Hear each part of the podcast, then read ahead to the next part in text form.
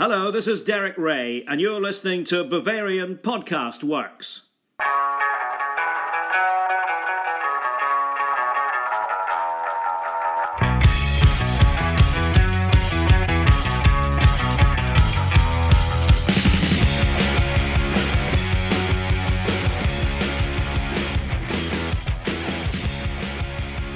Hallo und willkommen to the final episode of Bavarian Podcast Works discussing the 2019 2020 Bundesliga season.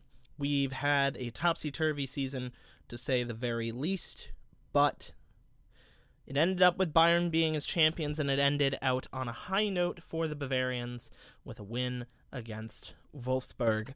I am joined today by Chuck Smith. Chuck, how are you doing today? Good, Jake. How's it going with you? It has been an absolutely crazy week in Bayern Munich land, so I'm looking forward to uh, talking to you about the events of last week and how Bayern finished off their Bundesliga season. So let's go ahead and get right into that. It was a 4 nothing win for the Bavarians. Yet another clean sheet in this long season for Manuel Neuer. Two points of note. Alvaro Odriozola gets his very first start in his very last game in a Bayern Munich uniform, and Michael Cuisance also gets a start today, and we're gonna make note of that because Cuisance did something spectacular and this game that we'll explain later. But first goal came in the fourth minute from Kingsley Coman, a long through ball from Thomas Muller. Kingsley outpaced Robert Lewandowski, who was in a similar position and almost right there, but Kingsley was able to get to the ball first. Shot to the lower left corner, put Bayern up 1 0. And then, 37th minute, Mikhail Cuisance scores his first goal in the Bundesliga.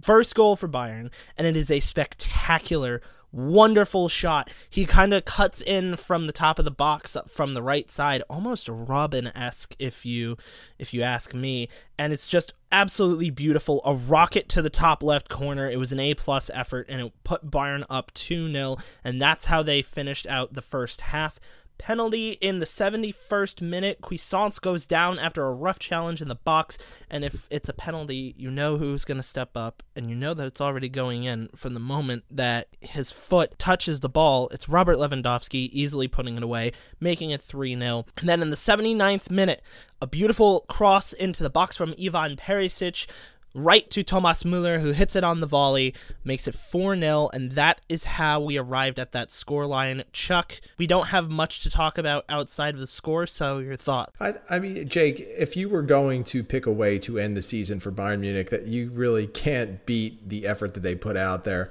it was great because you got to see a mix of contributions from the veterans and the youngsters alike. You talked a lot about Cuisance there that goal for him was a long time coming. We had seen so many flashes of his talent and what he could do on the pitch, but to actually see him put one in the net at that point, I think that was a huge confidence boost for him. And as we saw from some of the transfer rumors this week, it has really sparked a lot of interest from some French clubs. So you could really see that that kid needed that at this time. And then, like we talked about, Jake, the veterans came through. Robert Lewandowski got a penalty converted that. That was again for him just to get a goal in the last game. I thought that was excellent. Muller capped off a fantastic Bundesliga season uh, with the goal you talked about on the assist from Perisic. So, Jake, just a great effort. I, I think it really was the perfect way for Bayern to end the season. They got some of their deep reserves, some playing time in Odriozola in particular. So it, it was a great way to end it. And I think that now – they're looking forward to these next couple of matchups, the DFB Pokal and the Champions League, and just to see what they can do with that. But it was, again, you really can't ask for a better finish. I really loved seeing that performance from Cuisance. I was a little bit sad to see that none of the youngsters were able to get onto the pitch in any time in this game. But then again, it was the final match of the season. Some of these players that are starting some of these players that got some attention and some love and some playing time, we might not see them again. And it's kind of sad, especially when you go down the list of the players in here and you consider some of the rumors that have been circulating. Namely, we have somebody like Luca Hernandez, who just came in this recent year there were rumors at the beginning of the week about PSG wanting to swoop in and try to get him. Those rumors have kind of died down a little bit now. Other players, like you mentioned, Cuisance possibly going out on loan. So, do you think that if any of those two look back on their Bayern Munich careers, do you think they're going to be happy? Or in the case of Hernandez, who got injured and had a low amount of playing time, Cuisance never really went down to FC Bayern 2 and had any playing time in the third league down there. He kind of just sat on the bench for a while. Do you think they're going to look back and possibly regret making this move at all? It's funny because when you look at both players, they're both at Bayern for different reasons. With Hernandez, I think Bayern at that point identified him as the, the exact kind of center back slash left back that could step in, fill a couple of roles, be versatile, and provide that kind of next generation of center back after Mats Hummels and Jerome Boateng. It didn't work out that way. Uh, the emergence of David Alaba as a center back, for one, uh, was kind of a revelation and really did force Hernandez to the bench. And in addition to the en- injuries that Hernandez had, he really couldn't supplant Alaba anyway. So I don't know if he could do it all over again. He would make this move, but you know, money talks, Jake, and I'm sure that his his bank account appreciated the move. As for Cuisance, it was really a, a no loss situation for him. Uh, he came to a bigger club than where he was at. He didn't get a lot of playing time, but he got PT at the right time. This end of the season, he was able to open some eyes, flash his skill, and show his value so I think that in the end, he got a great year of training with some of the best players on earth. He definitely improved his game, and now he's in a position where he can either stay and compete for what looks like at least a rotational role next year at Bayern Munich, or he'll take a loan where he'll undoubtedly be a starter for a, for whatever team he goes to. Either way, he wins in this deal. So I think that from his standpoint, he would make the move, and you know, I think that in the end, if a couple of moves happen in that central midfield position with Thiago or Tolisso or Javi Martinez, we might not have to worry about Cuisance moving on. He could be right back in Munich next season. Two other players outside of Hernandez and Cuisance possibly made their final appearances, two lone players to be very specific, namely Philippe Coutinho and Ivan Perisic. Now, Coutinho's time at Bayern hasn't necessarily been the most fortuitous. He, at one point, was one of the highest scorers on the team and was a relatively consistent uh, player and starter under Niko Kovac. But when we saw Hansi Flick come in, he solidified that number 10 role as Thomas Muller's to lose and Muller stepped up and showed why he's arguably one of the best Bayern Munich players that we've had this entire decade. Now, Coutinho, obviously, Bayern wouldn't be able to afford him. They wouldn't necessarily need him either. Perisic, on the other hand, provides a different kind of play. He comes in off the bench, occasionally starts, and he's been very consistently great in terms of playmaking, in terms of passing, in terms of crossing. He's older, which means that his fee would go down. And I know that you and I have previously mentioned that we would want Perisic to stay at the club. However, after the recent acquisition of Leroy Sané, do you think Bayern holds on to them? Put aside putting aside what we both would like to see, do you think Bayern makes that move? Yeah, I think with Perisic in particular, his salary is going to be a major impediment. I think that he in the, in the beginning of this season when he came over, he was able to establish himself and show his value as a veteran presence off the bench. But at this stage, I'm not sure that Bayern's going to retain him. And it's not because of his performance, which I thought was really, really good. But I think that they do not want to spend as much money in salary as he's as it's going to take to keep him. So I think that we may see him return uh, back to Inter Milan, but you know it's one of those things with him. He could still fill a role at Bayern. I just don't think the salary demands are going to work out given the new structure that'll be in place with the addition of Leroy Sané. Uh, as for Coutinho I didn't understand this move when it happened. I understand he, that he's a talent and he's he has unquestionable skill. I just felt like this was just another slap in the face of Thomas Muller. It was another player that came in to directly supplant supplant him, and it just didn't work out again. So I mean, Coutinho for his part was a good soldier. We didn't see any of the ridiculous outbursts and you know tweets leaving the locker room and all the nonsense that happened with James Rodriguez. But you know he was a professional. He he played his part here, but he just never really clicked. So losing him, I don't think really hurts the team at all. In fact, I think that by, this will allow Bayern to do some things with some younger players and create some more opportunities for some of the kids that have shown the ability. So I think, you know, from a Bayern standpoint overall, the Coutinho experiment didn't work, but Perisic was exactly what they needed this year, and he played a big role. So I, you know, it's one of those things. One move worked out, the other didn't. Jake. I find it kind of ironic that the player with the higher amount of talent, arguably, was not the player that worked out the best at Bayern. I find that a little funny. But at the same time, I'll also say this Coutinho, when he was back at Liverpool, was deployed often as a left winger. And throughout this entire season, it just blew my mind that no one would utilize Coutinho in that role more often. It it it infuriated me at some points because that's a more natural position for Coutinho. And there were times where you would see him on the pitch dribbling out towards the wing and whipping in crosses and it, I just kept screaming in my head like that's where he wants to play. That's where his gifts are utilized best. And I feel that it was not necessarily a case that Philippe Coutinho wasn't a good talent and that Bayern couldn't have used him. When I first saw this move come in, I got excited because I said, okay, if Kingsley Coman goes down this season, which thank God he didn't, Philippe Coutinho could be utilized on that left wing.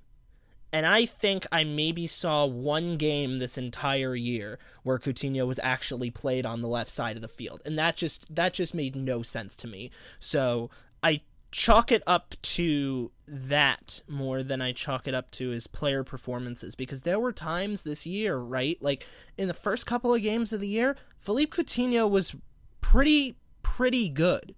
Right before Hansi Flick came in, it's not like Kovac decided to put Coutinho in, and he was just obviously not the player that he was, that he was absolutely terrible, that he was giving the ball away a lot, and that he just, like, literally, if you put a pylon there, it would be a better performance than what Philippe Coutinho put forth. No, that wasn't the case. He was a good player, but he was utilized in the wrong position over and over and over again, and I just never understood why that was. And I think some of the moves early in the season kind of forced that, Jake. When you look at it, uh, the way that Niko Kovac handled Coutinho and how he immediately pushed Muller to the bench, I, I don't think it left Hansi Flick much of an option other than to commit to Thomas Muller. And I don't know that at that point Coutinho could supplant Coman, Serge Gnabry, or even Perisic on the wing, just given the way that they performed over the course of the season. So it, it was tough. It was a really tough spot for Coutinho and I don't think either you or I would ever doubt his talent, but it is probably best that he moves on. And, you know, with his situation, it looks like he'll be going back to Barcelona and then on to somewhere else. So hopefully he can get to a spot that's a little more stable and comfortable for him. And he'll be able to get back to the form that he showed uh, a couple of years back before he made his ill fated move to Barcelona. Yeah, I personally don't think that Barcelona is a good destination for him. He didn't really seem to click while he was there. And it's not like their current left wing situation is good, right? Because Antoine Griezmann has been terrible for them this season, and their backup for him is Ousmane Dembele, and I feel like he's probably still more interested in playing Fortnite than he is for starting and caring about his career at Barcelona. Not to say that he's not a talented and skillful and quick player, but just you've seen so many stories about how he just doesn't put in the effort. Coutinho, back to him. I think that he can easily find a spot in the Premier League where they have trouble at left wing. Now, I think long and hard about this, right? It probably wouldn't be back to Liverpool because Sadio Mane has just been phenomenal for them. It wouldn't be Chelsea because Christian Pulisic has been pretty good so far as well. Manchester City. I honestly think Manchester City might be a decent landing place for them, right? If you think about it. Pep likes to stock up on high quality wingers, and they just lost one of them. Do you think that might be a destination for him? It could be. I mean, financially, it would definitely seem to, to work in his favor. And like you said, Jake, there all of a sudden is a roster opening over there. So I think that if there is going to be a good spot, that would be one. It's just a matter of does he have the appetite to go there and compete the way he's going to have to to earn time on that squad? And, you know, is there an even better fit maybe with another club that has suddenly come into money, maybe Newcastle? So, I mean, we'll see how it goes for him, but. I think that you know you're right. The Premier League is is a great spot for him. Manchester City would be phenomenal. It would be a great chance for him to revive his career a little bit. But uh, you know, it is best he moves on from Barcelona and gets back to somewhere where he can get on the pitch. And in a lot of ways, Jake, I think that while Coutinho doesn't have the health concerns of Mario Götze, it, it, it's it's very similar in the fact that if Götze had went to a place where he could have been a no doubt starter for the last two years, uh, I think he, his career would have gotten back on track. But it's so key for players to find a spot where they can get on the pitch to prove themselves if Coutinho is going to make a move and he ends up, you know, back in a rotation, it, it's it's not good for him. He needs to be on the field. He needs to play. We're going to move on from Bayern and their roster and the players potentially going in and out, and we're going to focus on the bottom three positions in the Bundesliga table, occupied in no particular order by Werder Bremen, Fortuna Dusseldorf, and SC Paderborn. Paderborn are officially going down. They'd been official to go down for a very long time recent reports came out saying that they're going to keep their coach, which makes perfect sense seeing as he was the one that saw them come all the way up from the third division to the top. One season down might not be the worst part of his uh, coaching career. They lost their final Bundesliga game 3 2 to Eintracht Frankfurt. Now, the storyline going into the final weekend was all about who was going to match up with the relegation playoff spot for whichever team would get it from the second division, and we will talk about that later. It was a battle between Fortuna Dusseldorf and Werder Bremen in order to get that spot. Fortuna Dusseldorf had a very tough match away to Union Berlin, and that got a lot tougher with a 3 0 loss. Meanwhile, Werder Bremen had to play against a Köln side that was also pretty far down. And the results were unbelievable.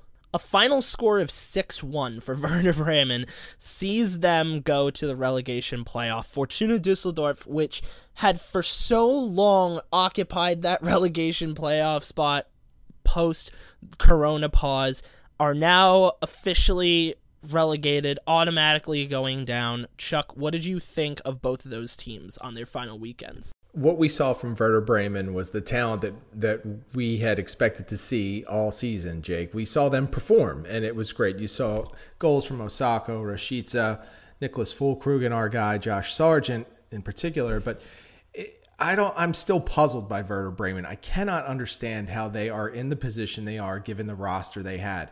And I like Florian Kohfeldt. I just I don't know what was wrong this season. I know they had a lot of defensive deficiencies, but the fact that they were even in this spot and, and almost automatically relegated is puzzling to me. Uh, as for Fortuna Dusseldorf, I, I, wasn't shocked. I rated them as the team in the league with the second worst talent after SC Paderborn. So I, I wasn't shocked with how they folded. It wasn't surprising by any means to me. And I think they actually will benefit from a year in the two Liga. Uh, I think that they will definitely use that time to revamp their roster a bit, strengthening their youth system, and I think we'll probably see them back in a year or two. But there's going to be some good competition down there, as we know. Absolutely. Looking more at that competition, we talk about an Arminia Bielefeld team that earned promotion a couple of weeks ago, a Stuttgart team that pretty much easily won their way into a promotion spot down from the second division back to the first. But the more important discussion who was going to get that promotion spot?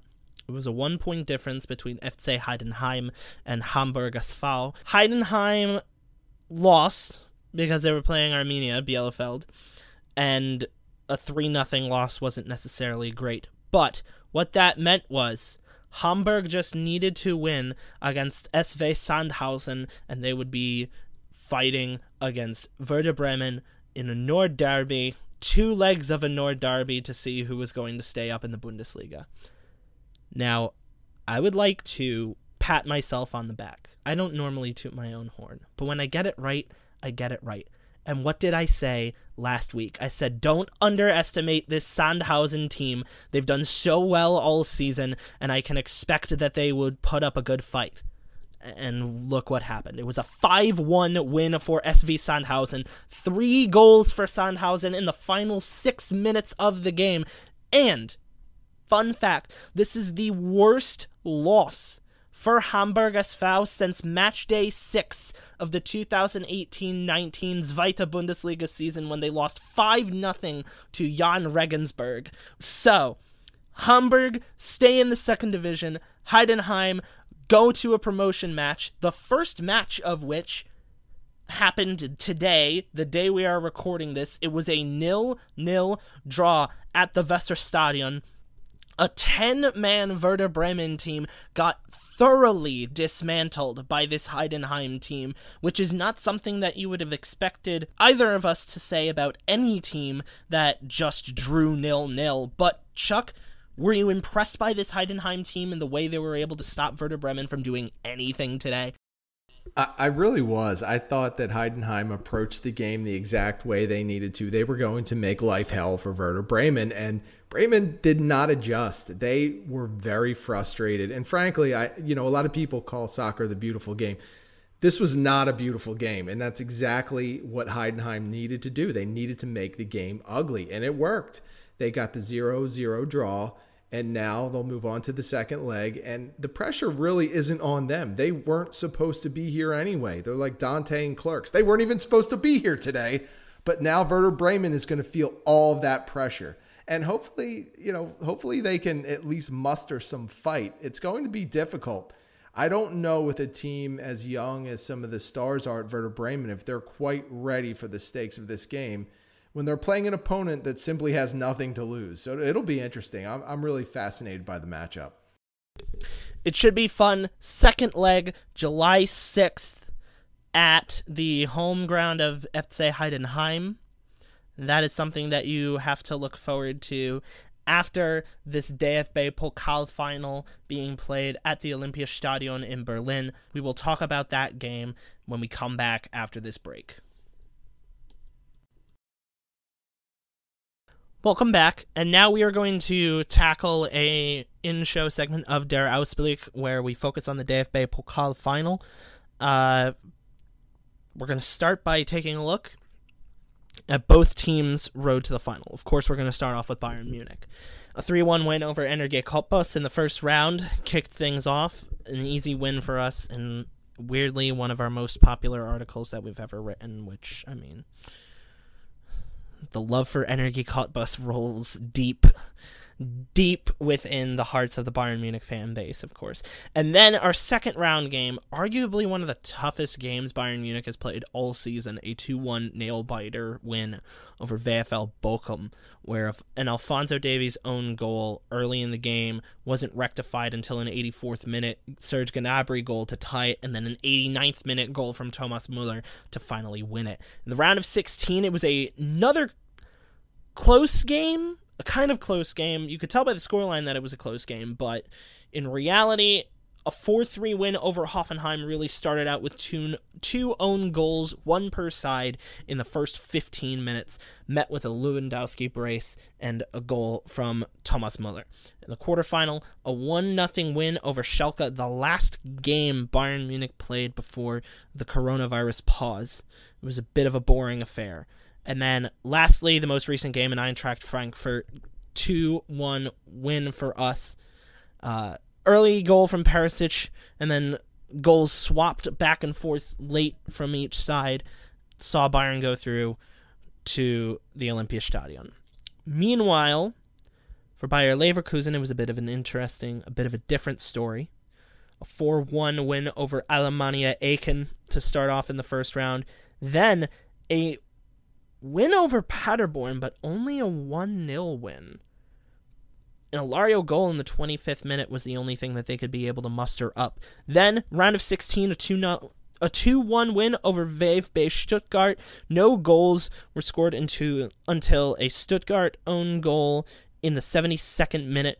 Quarterfinal match 3-1 against Union Berlin and then semifinal they uh, they love to end good things in in the city of Leverkusen because they beat FC Saarbrücken 3 nothing.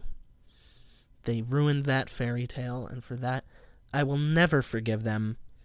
Chuck, who do you think had a tougher road to the final between Bayern and Bayer? it's a t- it's an interesting question, uh, Jake, because I think both teams at times during this particular tournament didn't perform up to their capabilities. I guess if you had to twist my arm, I don't know. I guess I would say Leverkusen had a slightly tougher road just based on the outcomes of their games, but their talent level should have put them in a much better position than they they were in many of these contests. So it'll be interesting to see if they are motivated and ready for this matchup. Bayern Munich defeated Bayer Leverkusen 4 to 2 in one of their more recent Bundesliga games towards the very end of the season. One major cog in that Bayer Leverkusen lineup was missing that game. Kai Havertz. He wasn't able to play in that game. Whether I'm not exactly sure. I forget whether it was due to injury or suspension, but anyway, missing Havertz obviously hurt them in that game. He's available for selection in this game.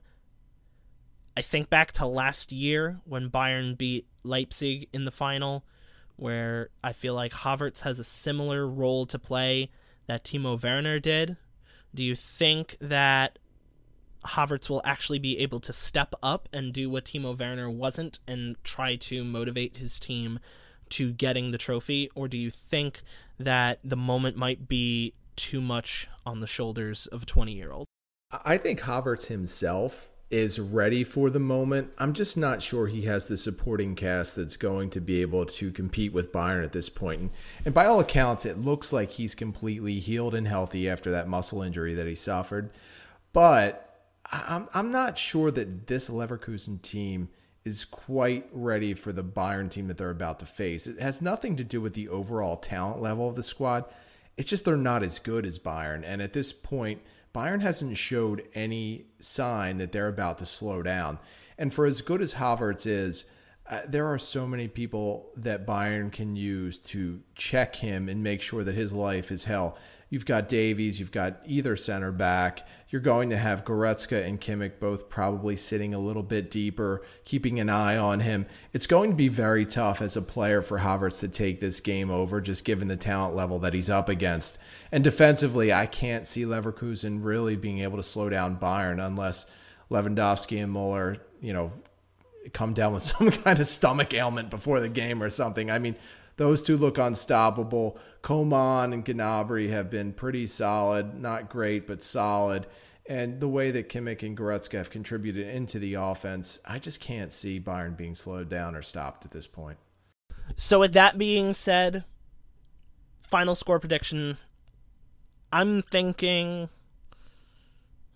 I don't know. Part of me wants to say 4 2 again even with Havertz on the field. I think Havertz is going to score a goal but given how dominant Bayern has been in their last couple of games, I doubt that they're going to slow it up in this uh, Pokal final. What do you think? I'm going to go back to an old. If you dare say 3 1, I swear to God. That's exactly, Jake, that is exactly where I'm going. I'm going 3 1. I think Leverkusen is going to make this ugly in the beginning, but I think Bayern's going to break through. Leverkusen's going to panic. Bayern's going to get another goal, take a 2 0 lead and they're just going to completely dominate. Havertz, I think, will show well, but he's up against just a massive task. He's going to have to hope his teammates are ready, and there is talent there. It's not that they can't beat Bayern Munich. It's just that this stage of the season, the way the two teams have played, I just can't see Bayern letting down at this point. So we'll go with 3 1, Jake, as much as I know that infuriates you. It's just, it's, it's, it's sad because you lack originality, Chuck. I'm old, Jake, and I am unoriginal. Yes, those are two things you could use to describe me. Yeah. Yeah, I'm not I'm not even going to argue with you there. We're going to take another break. When we come back, we'll answer some of your questions that you posed to us on Twitter. Stay with us. Welcome back, and now we tackle some of your questions using the hashtag AskBPW. Be sure to always submit us questions. We'll always read them. We'll always see them, and usually, if they're good enough, we're going to ask them on air. Now, first question was asked a little while ago. It was from it was from a Schultz underscore three. And at the time, it was a bit of a question that I kind of dismissed because the question was what position needs improvement and who should be pursued in the upcoming transfer market for that spot? Well, I don't know. Um, if you asked me if you asked me a couple of weeks ago, I would have gave you some incredibly sarcastic answer and said, "Hmm, I don't know. Uh, we've been talking for I don't know about nine months to a year about how we need to go get a winger, and last I checked, Leroy Sané was still on the market and interested. So, hmm, maybe I'm just gonna go out on a limb here and say that we might need a winger." And maybe we should look at Leroy Sané. But I think this question is good now because with Leroy Sané officially, unofficially coming into the club, the question needs to be asked. Wingers are pretty set now. Do you think, Chuck, that there's anywhere else that needs to be improved in this lineup? When you look at the list of players that are already coming in, obviously Sane bolsters the wing core. Nubel, Alexander Nubel comes in. He's going to be the backup to Manuel Neuer. Uh, Tanguy Kouassi Nianzou has come in as well, and he will provide depth at center back and also in the defensive midfield. Those three moves, while only Sane would probably re- be referred to as spectacular, definitely help problem areas. And I think that I almost have to refrain from responding at this point because so much could happen with the Bayern Munich roster that could determine what exactly they need to do. I mean, most of the central midfield is rumored to be leaving between Thiago, Corentin Tolisso, Javi Martinez, perhaps Michael Cuisance leaving on a loan. And you also have the David Alaba problem. If he leaves and is, uh, if he decides to move on, he's going to leave a big gap there. And I don't know if I'm convinced that Luca Hernandez is ready to fill that role on a permanent basis. So I need to just kind of wait and see and and see where the chips fall on some of these moves because I might want to say central midfield right now, but in two weeks or a month, I might say, oh my gosh, we need a center back or we need a left back. So eh, there's so much that's happening, and it's all pandemic related because the whole world got pushed back. But once we see some of the moves that happen with Bayern Munich's roster, I think, Jake, in a couple of weeks, we might have a better idea how to accurately answer this. I agree with that statement. I think that right now, Bayern seem to be fully taken care of, right? I think if there's any position that needs improvement, it would. And this is going to be funny. You might actually laugh at me for this. I think the position that Bayern needs to improve the most is the FC Bayern 2 midfield. I think that in terms of the top flight, the team is relatively set in stone, right? It's such a glut of midfielders that were offshoring at least one or two of them, possibly three. As you mentioned, Javi Martinez might be out the door, as well as potentially Thiago, potentially Corentin So potentially, if you consider him a midfielder, David Alaba, right? But meanwhile, the best Bayern Munich 2 central midfielder, I would argue, is maybe Adrian Fein, and he's out on loan at Hamburg right now. I think if this Bayern team just further takes some of that money, obviously, I want Kai Havertz to come to this team, right? I think that Kai Havertz is going to be the future of the German national team. So I think that Bayern needs to go out and get him. But I don't think that Bayern needs to improve their midfield. I think that the midfield is relatively all set right now. But if Bayern took some of the money that they got, if they sold some of those players and reinvested that back into their academy, reinvested that back into focusing on scouting and developing that next Kai Havertz so that way we don't have to pay 100 million euro for him.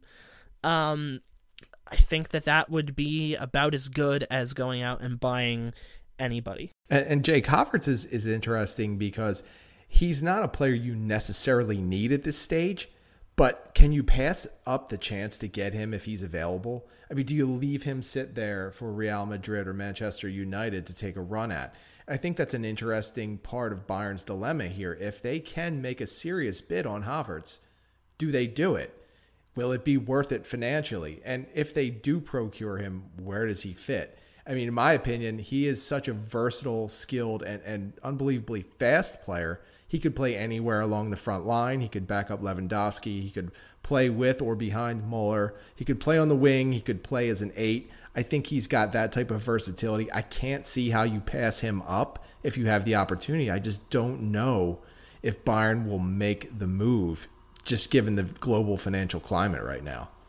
I agree, but at the exact same time, I think that the more Bayern sits there and waits, the more likely somebody else will go ahead and get him. I personally think that you have to go out and you have to get Havertz this summer. I th- I was sitting in the I was sitting in the car.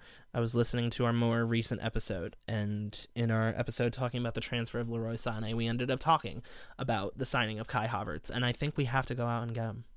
I honestly think we have to go out and get him. The more and more I watch highlights of this kid, the more and more I think that the German national team needs to be built around him because I don't think that an out and out striker is going to be in the future of this team.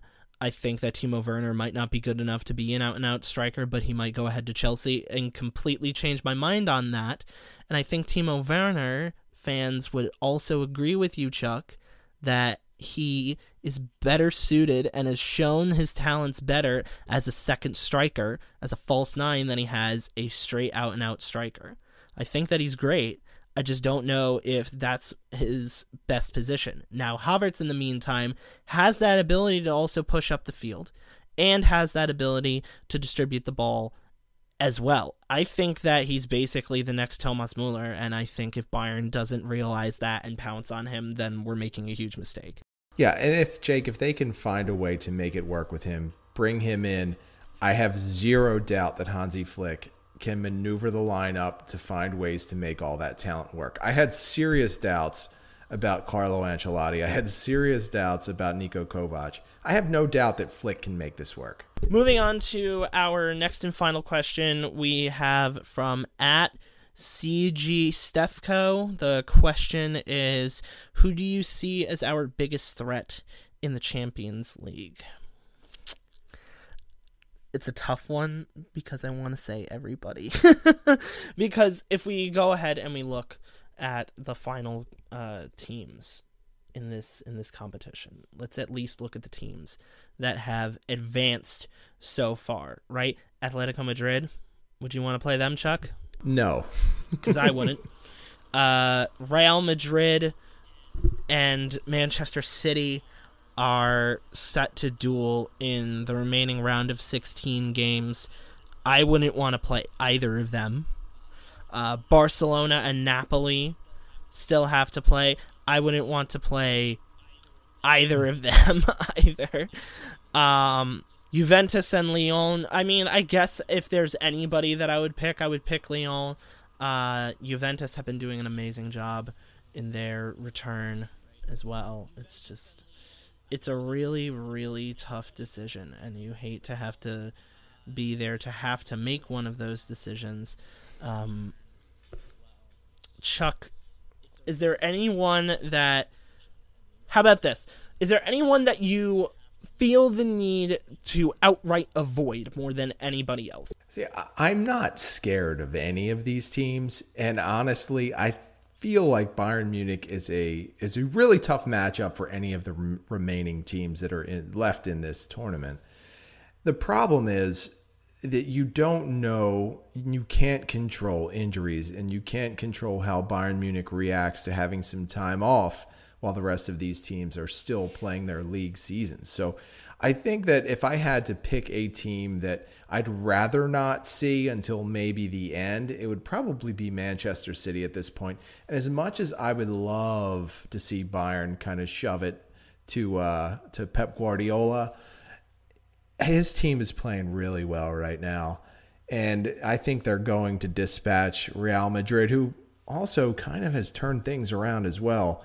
I just wouldn't want to see Pep's squad so soon. So I think after Bayern Bayern pushes Chelsea out the door, it gets really murky. I mean, I, honestly, there are some teams that are not as threatening as others, but there are no bad teams left. And in this format, and in the state of the world right now with how things are working, and really, Jake, none of us know how these teams are going to really react to being kind of sequestered in Portugal. So yeah, Manchester City is my choice. Is the one I'd rather not see at this point. The other two, the other remaining teams that have advanced are PSG, RB Leipzig, and Atalanta. I want to pose this question to you because I think this one is going to be an interesting point. Who do you think is going to be the team that struggles the most going into this tournament? That's already advanced or is yet to advance? Yeah, I would say uh, I mean, even though they've actually had a pretty good season, Atalanta is probably the one that's that jumps out to me. I think Lyon is could also really be susceptible if they somehow can. Even I know they hold a one goal advantage right now over Juventus. If they somehow can pull through and get by Juventus, I think they would also kind of be have a tough road ahead of them. But those are the two squads that I think really, if you're looking for an ideal matchup, you probably want one of those two. Uh, RB Leipzig, I'm going to root for until, you know, any type of matchup with Bayern Munich in the final. But I would love to see them continue to have success in this tournament and make it through. I'm going to say the team that I think is going to have the toughest road is a team that you just mentioned, uh, RB Leipzig. Of course, they are going to lose Timo Werner. He's already said that he's not going to play for RB Leipzig when they uh, when they advance. I imagine that he's going to be cup tied and that he's not going to be able to play for Chelsea when they play their second leg at the Allianz Arena against Bayern Munich. But I think the other team that's going to struggle the most is Paris Saint Germain. And the reason why is because obviously France hasn't been playing any football for a very long time. And a lot of these players on this PSG team are probably not going to be match fit and keep in mind, right, for those teams that have it pretty well set that they're going to advance, right, at AKA Bayern Munich. Bayern Munich is probably the only team that I think has a clear and obvious uh, path to the final, right? Barcelona Napoli was a close game. Juventus lost to Lyon, so they have some work to do.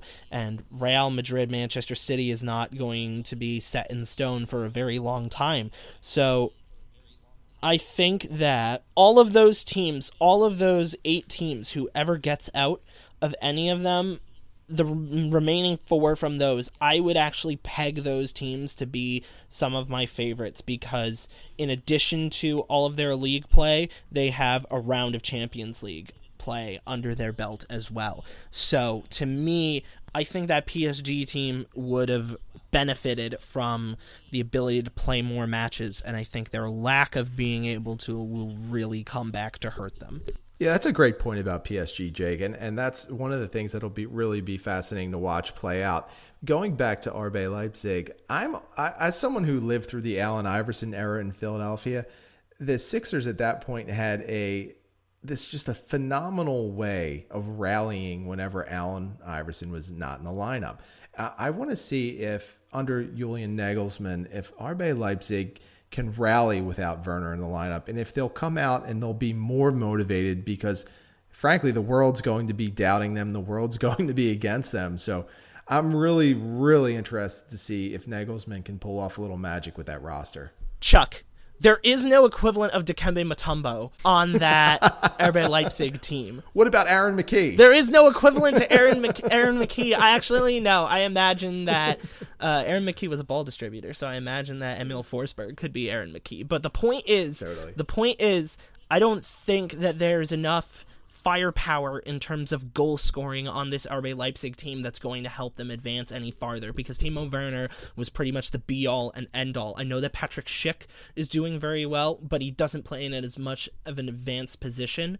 Neither does Marcel Sabitzer, and I think that's going to hurt them, especially when you consider the fact that their basic number one striker at this point is Yussuf Poulsen, and he's only scored three goals in all competitions this season. That to me screams a major problem. And it will. It'll come down to how Nagelsmann can maneuver that roster. He's got a really fantastic defense that he can build around and make games ugly with and play for that counterattack. And they do have some players in Nkunku and Schick and Poulsen who might be able to thrive in that kind of setup. If they can find a way to get the best out of Forsberg, if they can find a way to get Konrad Laimer and players like that to buy in and really perform in a defensive manner and play for that counterattack, they have enough talent to pull something like that off. And to me, Nagelsmann is the kind of coach that might be able to coax that out of that roster. So I, I really will be watching them closely. It'll be fun to watch, and of course, we have a while before all of those matches take place, but when they do take place, we will be there to talk about them. That'll be all for this episode. Thank you so much for listening. We will be back next week with a recap of the DFB Pokal match, and then after that, we're going to recap the entire Bundesliga season from a Bayern Munich standpoint, so be sure to stay tuned for that. Please be sure to like, rate, share, subscribe, and download us on Apple Podcasts, Google Podcasts, Spotify, and anywhere else you get your quality audio content. Follow us on Twitter at Bavarian FB Works, at The Barrel Blog, and at Jefferson Fenner. And until next time, when hopefully we have a double, we will see you later. Auf Wiedersehen.